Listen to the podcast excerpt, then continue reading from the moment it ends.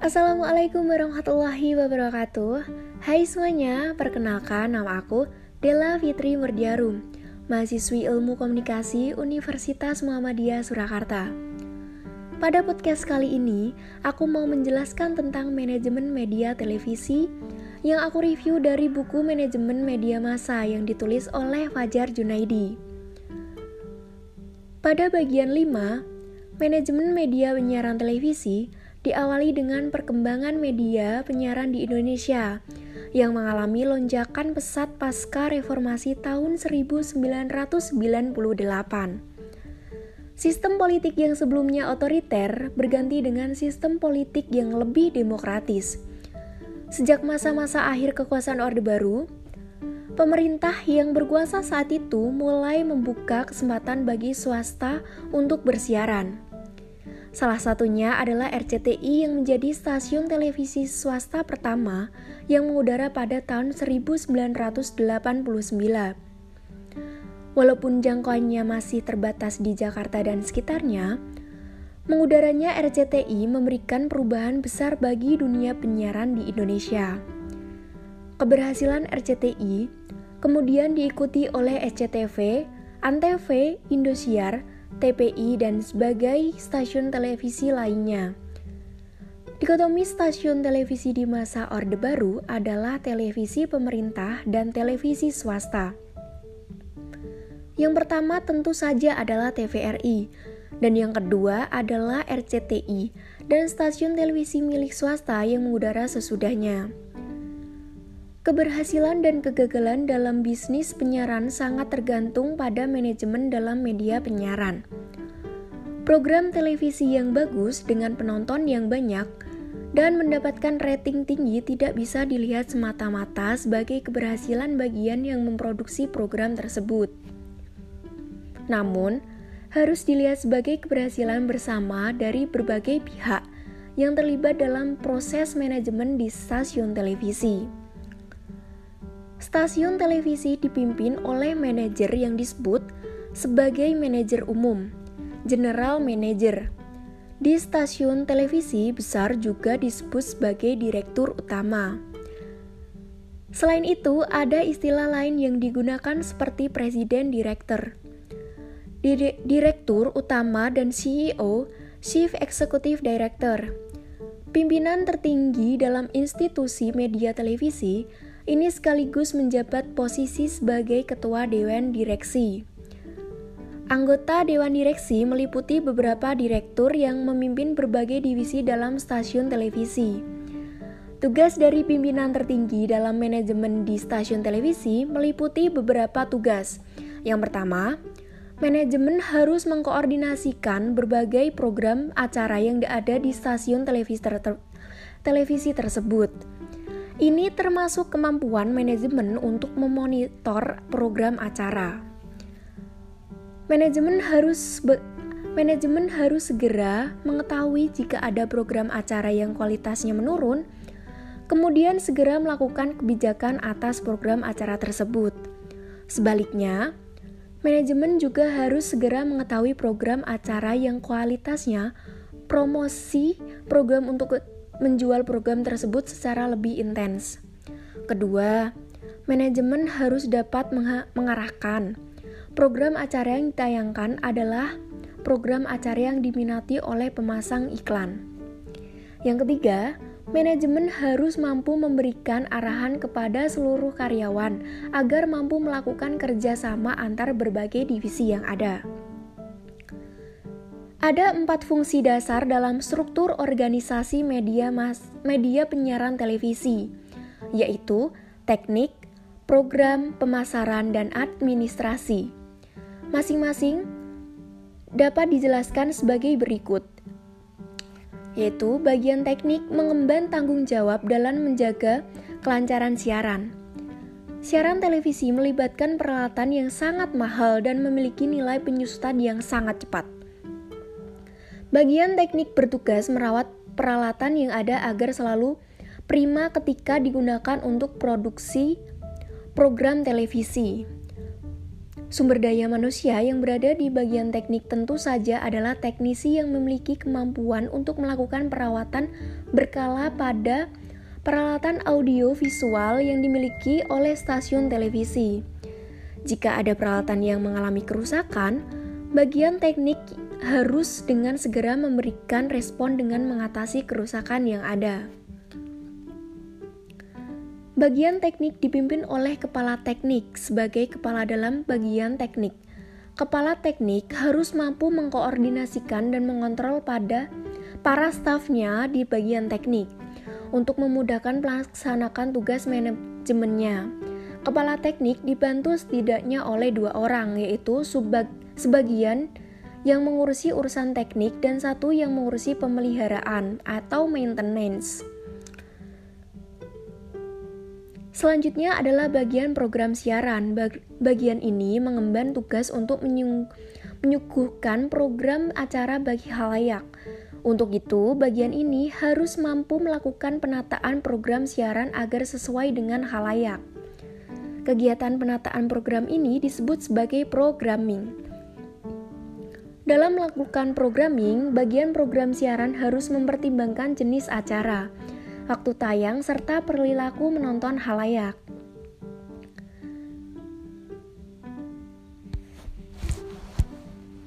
Nah, itu dia podcast tentang manajemen media televisi yang aku review dari bukunya Bapak Fajar Junaidi.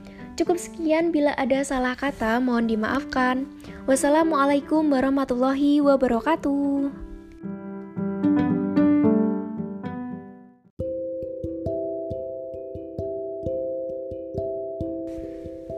Assalamualaikum warahmatullahi wabarakatuh Hai semuanya, perkenalkan nama aku Dela Fitri Murdiarum Mahasiswi Ilmu Komunikasi Universitas Muhammadiyah Surakarta Pada podcast ini aku buat untuk memenuhi nilai UAS pengantar penyiaran Nah, aku akan menjelaskan tentang bentuk lembaga penyiaran dan jenis format acara televisi Langsung aja aku akan menjelaskan tentang bentuk lembaga penyiaran. Lembaga penyiaran ini adalah penyelenggara penyiaran yang dalam melaksanakan tugas, fungsi, dan tanggung jawabnya berpedoman pada peraturan perundang-undangan yang berlaku. Undang-undang yang dirujuk adalah Undang-Undang Nomor 32 Tahun 2002 tentang penyiaran. Jenis lembaga penyiaran ada empat. Yang pertama lembaga penyiaran publik, yang kedua lembaga lembaga penyiaran swasta, yang ketiga ada lembaga penyiaran komunitas dan yang keempat ada lembaga penyiaran berlangganan. Lembaga penyiaran publik hakikatnya penyiaran publik adalah diakuinya supervisi dan evaluasi publik pada level yang di, yang signifikan. Publik di sini dibaca sebagai warga negara. Publik penyiaran publik Pendanaan didapatkan dari dana publik, iuran, dan iklan secara terbatas.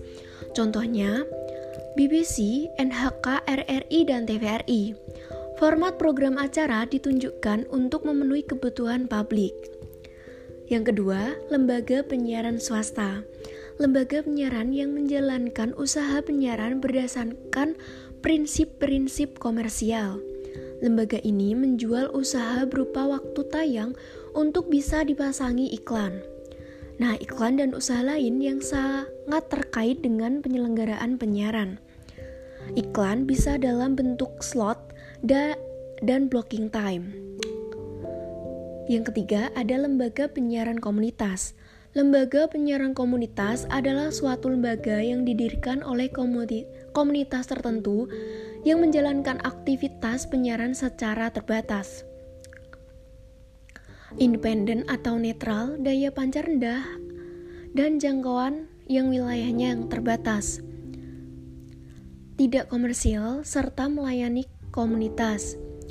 Lembaga penyiaran komunitas tidak boleh komersil. Yang penting, penyiaran komunitas tidak boleh dimiliki atau ber berafiliasi dengan kelompok usaha yang mencari untung semata. Contohnya, ada gerabak TV di Magelang dan radio komunitas yang ke, yang tergabung dalam JRKI. atau jaringan radio komunitas Indonesia. Yang keempat, ada lembaga penyiaran berlangganan. Lembaga penyiaran yang memancarluaskan atau menyalurkan materi siaran secara khusus kepada penyelenggara melalui radio, televisi, multimedia, atau media informasi lainnya. Dalam memancarluaskan siarannya, lembaga penyiaran berlangganan dapat menggunakan satelit, kabel, atau melalui terestrial. Contoh penyiaran berlangganan ada MN, MN, MNC Sky Vision, Use TV, dan Mola TV. Nah, itu dia materi tentang bentuk lembaga penyiaran. Yang selanjutnya aku akan menjelaskan tentang jenis format acara televisi. Jenis format program televisi yang pertama ada berita keras hard news. Berita keras hard news yaitu semua informasi penting dan menarik yang harus segera disajikan oleh media penyiaran karena sifatnya harus segera ditayangkan agar dapat diketahui halayak secepatnya. Selanjutnya ada fitur. Fitur Fitur juga sering diasosiasikan dengan soft news. Fitur adalah program berita yang menampilkan berita-berita ringan. Contohnya adalah informasi tentang tempat makanan yang enak atau tempat liburan yang menarik. Dan yang selanjutnya ada infotainment. Infotainment berisi informasi ringan seputar dunia selebritis. Misalnya tentang profil selebritis, pengertian selebritis di sini bukan hanya terbatas pada dunia hiburan, namun juga meliputi tokoh-tokoh dari dunia lain seperti tokoh olahraga, politik, dan sebagainya. Contoh infotainment yaitu ada silet, insert, insert today, dan sebagainya. Selanjutnya ada current affair. Current affair adalah program yang menyajikan informasi terkait dengan suatu berita penting yang muncul sebelumnya, namun dibuat secara lengkap dan mendalam, cukup ter terikat dengan waktu. Biasanya bahwa selama isu yang dibahas masih memperoleh perhatian halayak, maka current affair dapat disajikan. Contohnya, program yang menyajikan cerita mengenai kehidupan masyarakat setelah ditimpa bencana alam dahsyat seperti gempa gempa bumi atau tsunami. Selanjutnya ada dokumenter. Dokumenter adalah program informasi yang berisi rekaman yang bertujuan untuk pembelajaran dan pendidikan namun disajikan dengan menarik. Contohnya, menarasikan tentang suatu tempat, kehidupan atau sejarah seorang tokoh, kehidupan atau sejarah suatu masyarakat, atau kehidupan hewan di suatu di hutan dan sebagainya. Program dokumenter ada kalanya dibuat seperti membuat sebuah film sehingga sering disebut dengan film dokumenter. Uh, yang selanjutnya ada reality show. Reality show program acara televisi yang yang menampilkan suatu peristiwa berlangsung apa adanya, natural dan tanpa skenario. E, contohnya ada katakan cinta. Nah, selanjutnya ada talk show. Program talk show atau perbincangan adalah program yang menampilkan suatu yang menampilkan satu atau beberapa orang untuk membahas suatu topik tertentu dipandu seseorang pembawa acara atau host. Kemampuan host menjadi sangat penting. Mereka yang diundang adalah orang-orang yang berpengalaman langsung dengan peristiwa atau topik yang di yang diperbincangkan atau mereka seorang ahli dalam masalah yang tengah dibahas. Talk show contohnya ada ada hitam putih, tonight show dan sebagainya. Selanjutnya ada drama. Drama dibagi menjadi dua, sinetron dan film. Program drama adalah pertunjukan show yang menyajikan cerita mengenai kehidupan atau karakter seorang atau beberapa orang yang diperankan oleh pemain yang melibatkan konflik dan emosi. Nah, drama terbagi menjadi dua, yaitu sinetron dan film. Sinetron di luar negeri lebih dikenal dengan sebutan opera sabun dan tal telenovela. Istilah sinetron hanya dikenal di Indonesia. Sinetron merupakan drama yang menyajikan cerita dari ber, ber, berbagai tokoh secara bersamaan. Masing-masing tokoh memiliki alur cerita mereka sendiri-sendiri tanpa harus diragukan. Tanpa harus dirangkum menjadi su suatu kesimpulan. Akhir cerita sinetron cenderung terlalu terbuka dan sering kali tanpa penyelesaian atau open-ended. Cerita cenderung terbuat cerita cenderung dibuat berpanjang-panjang selama masih ada halayak yang menyukainya. Yang selanjut, selanjutnya yang kedua ada film. Film di sini adalah film layar lebar yang dibuat oleh perusahaan perusahaan film karena tujuannya pembuatnya karena tujuan pembuatannya adalah untuk layar lebar atau teater. Maka biasanya film baru bisa ditayangkan di televisi setelah terlebih dahulu dipertunjukkan di bioskop. Selanjutnya ada game show. Nah, game show ini adalah suatu bentuk atau program yang melibatkan sejumlah orang baik secara individu ataupun kelompok yang saling bersaing untuk mendapatkan stat sesuatu, menjawab pertanyaan dan atau memenangkan suatu bentuk permainan. Terdiri dari quiz show, permainan ketangkasan dan kadang juga dikemas dengan pendekatan reality show. Contoh dari game show itu ada itu ada Takeshi Castle Indonesia. Selanjutnya itu ada musik. Program musik dapat ditampilkan dalam dua format, yaitu video klip atau konser. Program musik ini dapat dilakukan di lapangan outdoor atau di dalam studio indoor. Program musik di televisi ditentukan dengan kemampuan artis menarik halayak, tidak saja dari kualitas suara, tetapi juga berdasarkan bagaimana mengemas penampilannya agar agar menjadi menarik. Nah, contoh dari musik ini ada MTV, Dasyat, Inbox dan sebagainya. Uh, nah, itu dia materi-materi yang aku jelaskan. Yang pertama itu ada bentuk, lembaga penyiaran dan yang kedua itu aja ada jenis format acara televisi. Cukup sekian. Bila ada salah mohon dimaafkan. Terima kasih sudah mendengarkan podcastku. Uh, wassalamualaikum warahmatullahi wabarakatuh.